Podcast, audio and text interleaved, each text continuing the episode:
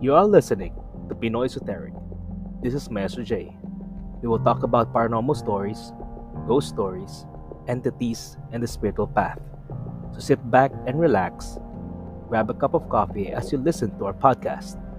Follow us also here in Spotify, Pinoy Esoteric, or through our Facebook.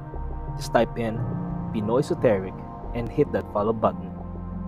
You can also view our merchandise in shopee.ph slash Pinoy underscore esoteric. This is Pinoy Esoteric. Let's go.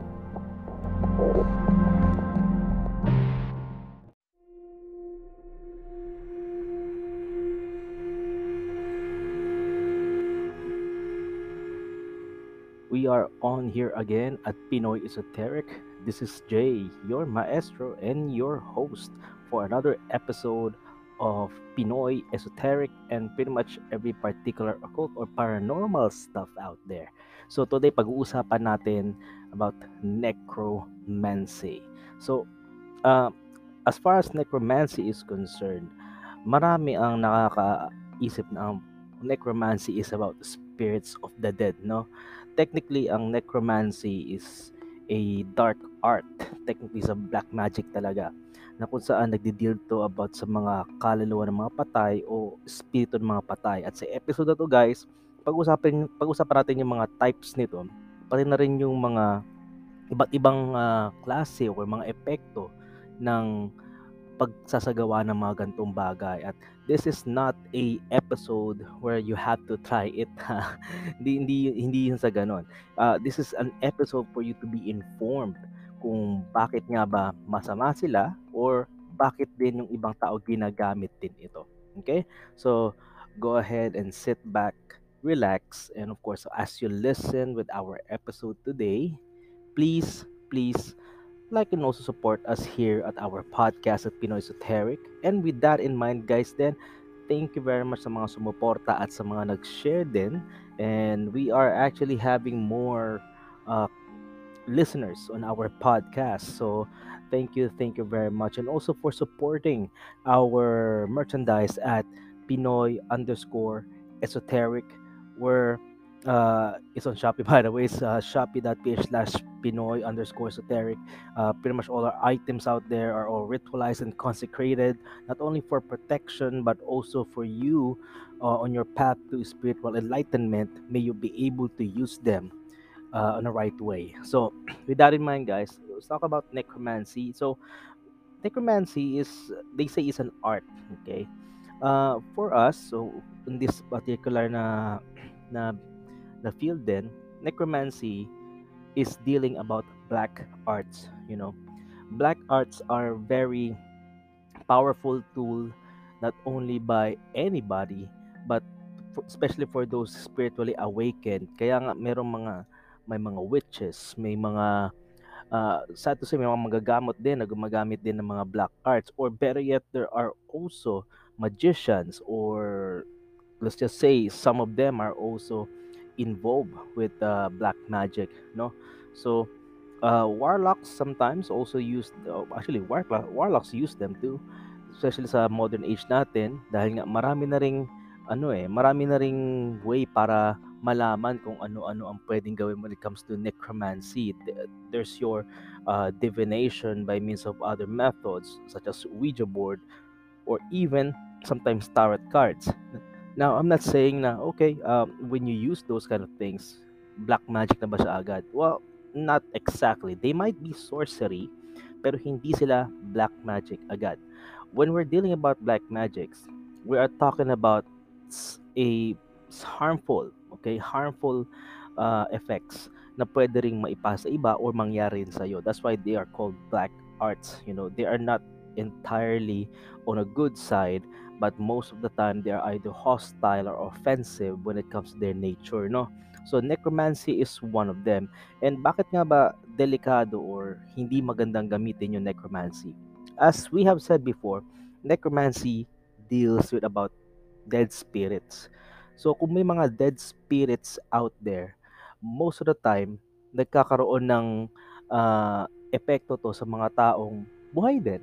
For example, they you might come to a possession, pwedeng magkaroon sila ng influence sa buhay mo or they might even drive if you use it against a person uh, crazy you know, pwede sila mabaliw, pwede sila masaktan either by means of influence or nature ng isang spirit being invoked. And there are many types of this. One of them is by means of conjuring, na kung saan uh, gumagamit ka ng, uh, ng materials or even rituals or ceremony or even spells to invoke dead spirits. Okay? Common na common ang uh, the way of Abramelin for that. You know, Abramelin the Sage is known uh, not only for the Western uh, occultism but also in the Eastern side of occultism, on which case gumagamit to ng mga Sator squares or yung mga uh, divination squares or they call them the uh, uh, spirit or demonic squares kung saan you conjure by means of an angel yung mga chief demon entities and then you make them surrender. Okay, you make them surrender. That way, yung mga under nila is magsusurrender sa iyo and you could then go ahead and use yung seal na binigay nila sa iyo para magamit mo yon on any way possible such as for example, attracting prosperity, protecting yourself, making yourself invisible, changing your appearance or even or even ha, to make somebody fall in love. So, that's one of them. Also, there's yung tinatawag natin after ng conjuring is yung by means of also divinations then, you know.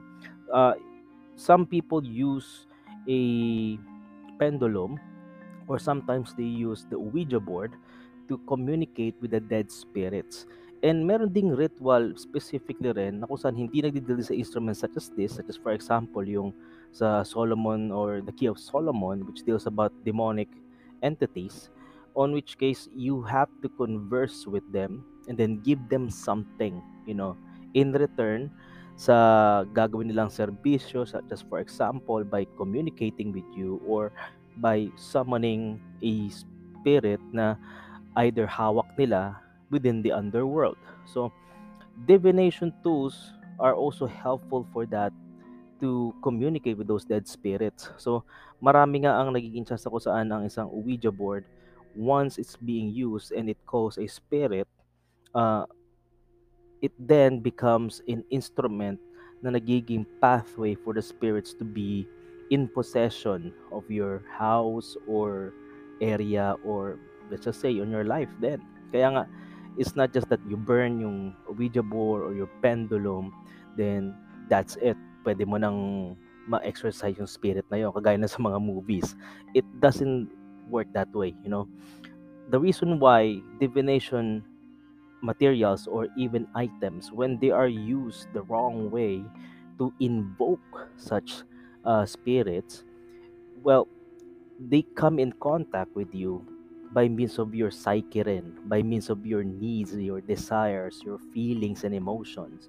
So, material lang, mag, uh, way lang yung items na yon or mga instruments na yon. What actually is being attached into is yung yung entity goes into your life by means of what you want from them or your answer. Kaya nga, may iba ha, na kapag uh, for their desperation, let's say they have a loved one na namatay, for their desperation to appease their feelings of loss, they go for the Ouija boards or divination tools to communicate with that particular dead.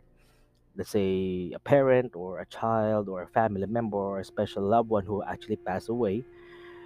Problem is, when they do that, kapag ginawa nila yung ganun, uh, hindi mo malalaman kung sino nga talaga yung nagko-communicate sa'yo. It might be your relative or it might be your special someone, pero how can you say that? How can how how can you know that? Hindi mo malalaman yon kasi it's actually known fact that spirits with their you know dealings with your everyday kasi kahit di ka naniniwala sa kanila they are there they know about you and yes they do communicate with other spirits especially the higher chief spirits na nagmamanage sa kanila so let's just put it this way na kung saan if they are dead technically they don't have the capacity to communicate with you anymore And kung sino man ang mag-communicate sa'yo, even if they know kung ano yung sekreto mo because they are a family member, you would never know that na sila nga ba talaga yon. And that makes it dangerous because hindi mo alam baka demon or another spirit who is just mimicking or imitating yung spirito na gusto mong makausap ang gumagawa lang nito.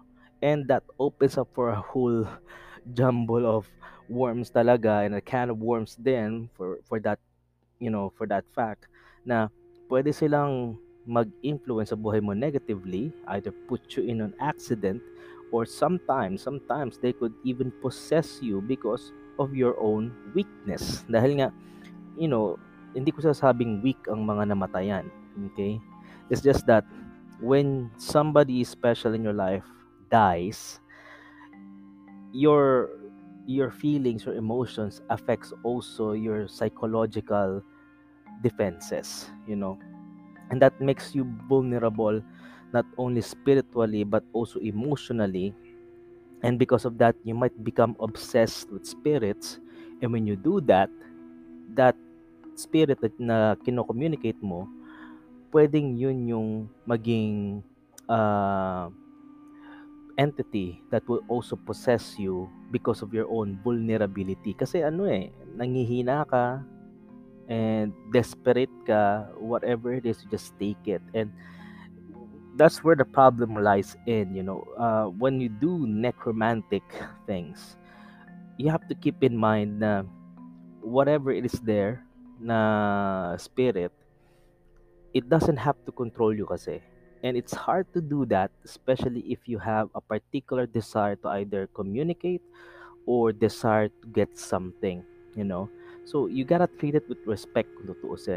So, with that in mind, as tao, hindi natin kaya yung ganun lagi. That's why necromancy as a category of black magic is not actually uh, meant na magamit or better yet, it's recommended na wag gawin, you know. If you are gonna divinate, if you if you want, some of you are actually on the path of spiritual enlightenment, yeah, we highly suggest not to have the dead spirits as a means of your own motive or theme. It should be something sarili mo na kung saan you're communicating with your inner self na lang. For example, if you're using a um, pendulum or spiritual uh, dowsing material, such for example, dowsing rods or whatnot, uh, or even crystal balls, kung meron kayong crystal balls, kung ganun kayo ka-intent on actually communicating, uh, as much as spirits is concerned, try to go for the good spirits, you know. And the reason why uh, good spirits is better than the dead, you know, or other spirits are out there, and how would you even know that? Is that, you know, mag magbigay sila ng true uh, questions or even answers na marirealize mo. Just for example, angels, okay? So actually, you don't even have to use um, divinating instruments to even talk to your angels. Everyone has one so all you have to do is pray for angels for that part. And I believe if you are on path of your spiritual enlightenment, you should have some sort of guidance, no, na nag-guide sa iyo spiritually at the same time. And one of them is angels. Um, also, there are also ancestral spirits, and ancestral spirits they they don't harm you. Uh, the the only thing about ancestral spirits that kung walang veneration or any honor for any ancestral spirits, as far as part of your culture, it's hard na sabihin na that ancestral spirit is actually good then. But if you do have such, for example, on hoodoo or even voodoo um, uh, cases or even santeria, okay, some of them also do have a part ng uh, ancestral spirit invocation. So that will also work.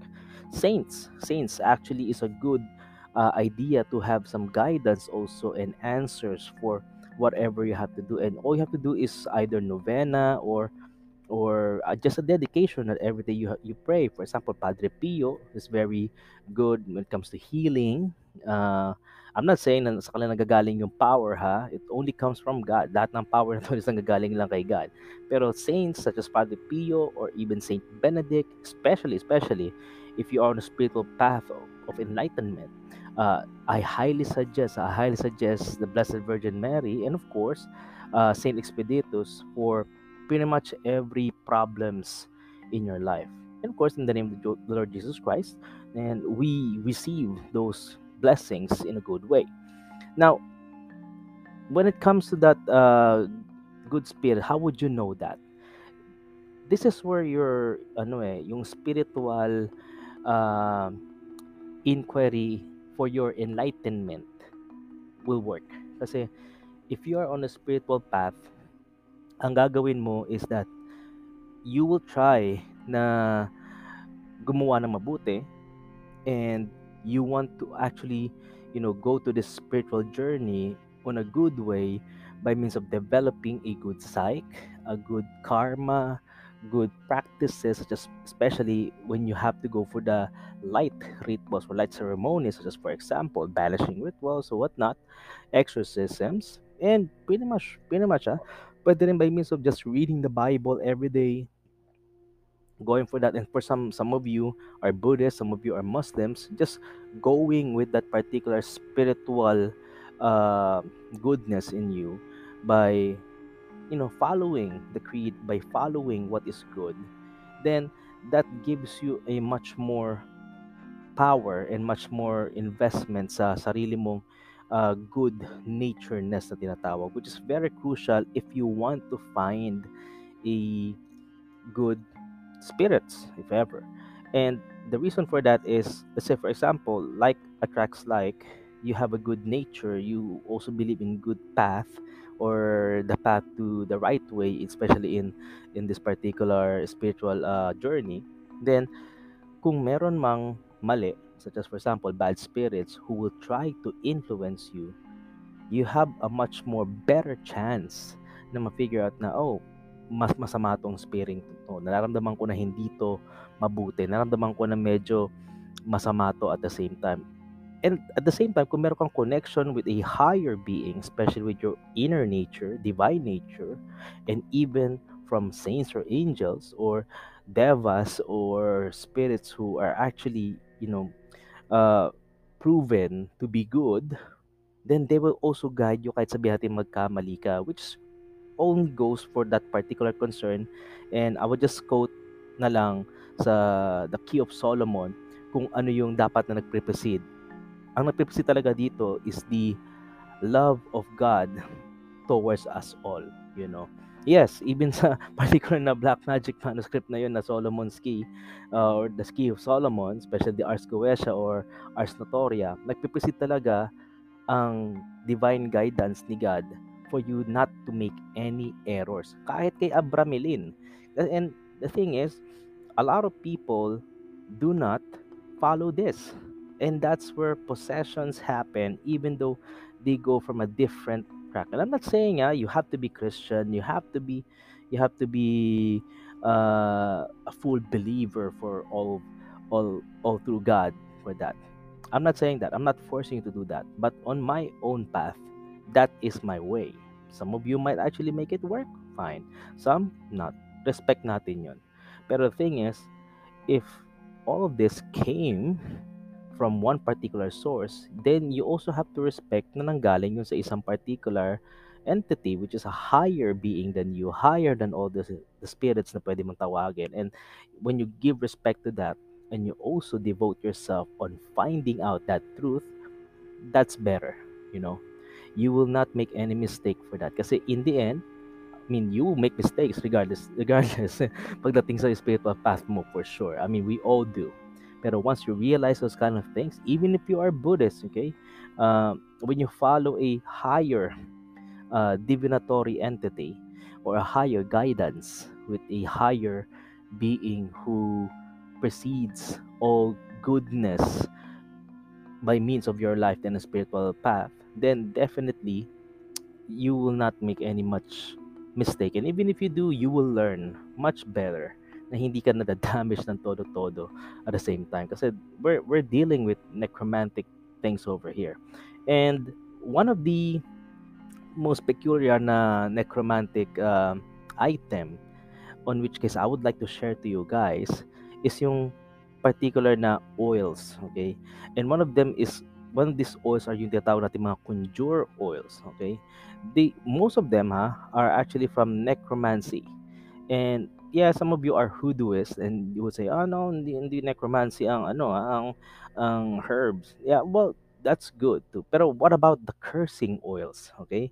What about cursing conjure oils na or cursing anointing oils na gumagamit ng one uh, ash of a dead person or sometimes a uh, dust mula sa or dirt mula sa isang cemetery which actually are possessed by negative energies. Even in a, even in uh, Taoism, they also have yung mga corpse oils din or even sa Thai, lanan, they also have what they call naman prai na kung saan nag involve ng either fat ng or you know body body oil ng isang patay na tao and those kind of oils have possessive properties to actually either make somebody fall in love or protect yourself or even create wealth or prosperity or opportunity sa buhay mo. This particular uh, necromantic oils which are very highly available for some reason this nowadays lalo na rin na nagkaroon ng pandemic lalo na rin since the last few years kasi necromantic oils are not actually available you know it's been hard it's, it's so hard to actually uh, attain them uh, until 2005-ish you know and the, the closest that you could have is actually cursing was from hoodoo shops not only in the philippines but also in the entire uh, entire world. Uh, nagkaroon ng ano eh nagkaroon ng demand. And the reason might be ah, might be is for the whole fact na not only for the media but for for the for the love na kailangan ng mga tao especially the communication and the social uh, socio-economic uh, status ng mga tao when it comes to people, you know, na the need and the desire na either to control, to defend, and also to be loved came came to rise yung mga needs for this particular necromantic oils. And I would specify a particular necromantic oil such as for example, ito yung Naman Pray nga, uh, which is from a Thai Lana tradition, is a necromantic typically black magic uh, oil that not only is being con- or not only conjures spirits it was actually a product of conjuring spirits from a dead person.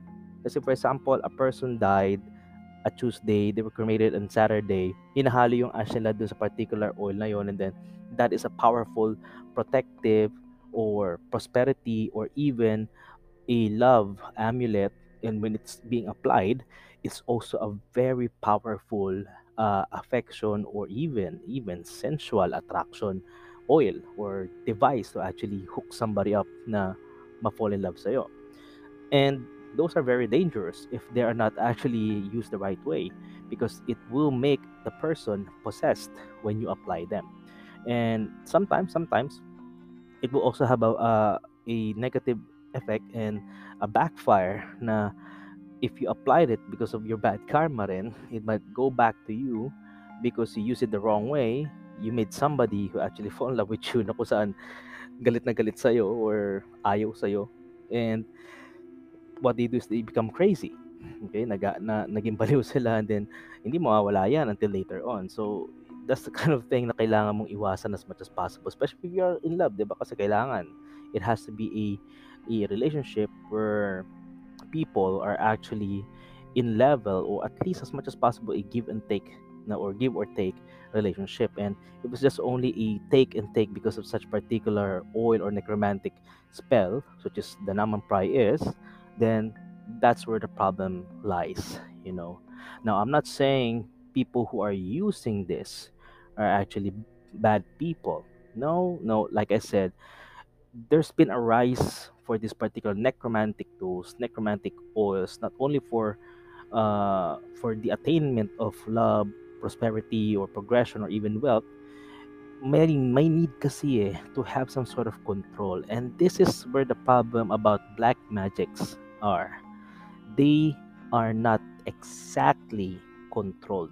You know, when somebody does black magic, some people say na just use it to uh, protect yourself. For us, for me, using such art would actually be detrimental pa rin. I'm not saying it's bad na wag yung kaya wag yung gawin. No, it's it's detrimental. It's bad in a way na kung saan magiging pwedeng ito rin ang bumalik din sa iyo because they're black magics they, they they don't ano eh hindi sila hindi sila namimili kung ano yung damage na gagawin nila. At hindi rin nila pipiliin din kung sino yung tatamaan na yon and it might be the caster or it might be the one who receives it. Pero in the end as far as magic is concerned we all know na magics just don't you know become created out of nowhere. Kaya nga may mga sacrifice na kailangan diyan eh. They are not just created out of nowhere you know they are created with some sort of either desire sacrifice method or whatnot. And then yung progression ng energy na yon ng influence na yon or even that spiritual uh, attention or affection has to go with a particular target. And if that target is not acceptable for that for example gumagamit din sila ng some sort of protective spells or they have a high divinatory uh, powers. Just for example there are monks who or even people normal people who have high meditative powers they are very religious for example that energy hindi yun pwede ma-absorb ng target it, it's gonna be protected and then that particular energy will then go back again to that caster. At bakit? Kasi, as far as black magic is concerned, we're just gonna go for the rule of karma, that's still an energy eh. Eh, saan ba ang pinaka-least resistance niyan kung nagkataon? Eh, di kung saan lang galing, hindi naman kung saan paligid na pwede pang hanapin kung saan yung target at the same time. Black magics do not just go randomly. They are just go either point A to B. If they can go for point A to B, babalik muna sila sa A and then try to find out kung meron pang A or C or A or D or A or E or something like that. And this particular continuum when it comes to this uh, necromantics uh, spells or even necromantic uh, items, it is what makes it dangerous. Kasi they do, if used in a bad will, then without even such as, for example, a good formulation na dapat ito lang hanggang dito lang extend ng ng spell na yan or ng ng influence na isang particular na na spirit na yan, then it will always go back to the particular caster. And ito yung tinatawag natin backfire. No? Ito yung tinatawag natin para sa iba is karma or the law of three at the same time then uh, when it does happen and it's not deserving, then it's gonna go back to you.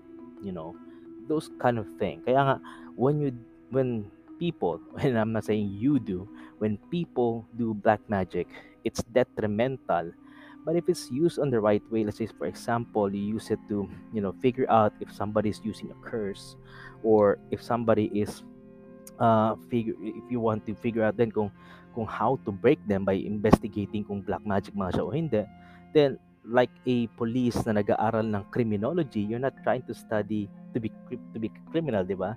You're trying to study to figure out how they work, how to be protected from them. And if ever you come across with such particular uh, black magic or necromantic uh, entities or spells or even rituals, you would know what to do. So, if you want to learn more on that, I'm probably gonna go make a new episode for those things na pwede natin ma-figure out. Kasi each particular black magic spells are hard to, you know, just generalize eh. Marami dyan, marami iba't ibang klase na yan. Depende pa yan sa kultura, depende rin yan sa mga religion ng iba, at depende rin yan sa tinatawag nating uh, uh, system of uh, tradition or transition dahil some of them are, of course, well, some of them actually came from the old ages or yung mga tinatawag nating mga ancestral. So, with that with that in mind, guys, I hope na nagkaroon kayo ng onting idea about black magics and how they are actually or how they do work in our life. And try to protect yourself from that. And if you haven't uh hear, heard our um, episode for protecting yourself, it's highly suggested na pakinggan nyo yon on how to protect yourself from these spiritual disturbances or even black magic spells. Kasi you know they are not only a very negative uh, spell or sometimes uh, they're not just negative to the person who cast them they're also negative to those who are around it so that's all for our uh, ano natin today. We hope that you have enjoyed our podcast and we'll see you again for the next episode. Thank you very much for supporting us. Please support us by following us here at Pinoy Esoteric in our podcast or if you would like to avail and we highly suggest for, for own protection, please support also us in shopee.ph slash Pinoy Esoteric or shopee.ph slash Pinoy underscore esoteric for your blessed and consecrated items to protect yourself from all spiritual disturbance. This is Jay, your master and your host. I'll see you again for more for more episodes later on. As usual, as above, so, so below. Be blessed. God bless. And of course, be good. Goodbye.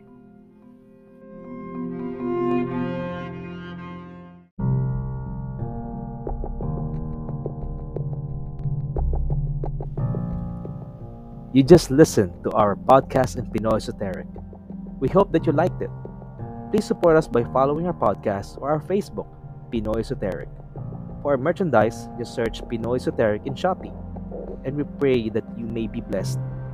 As above, so below. We'll see you again for the next episode.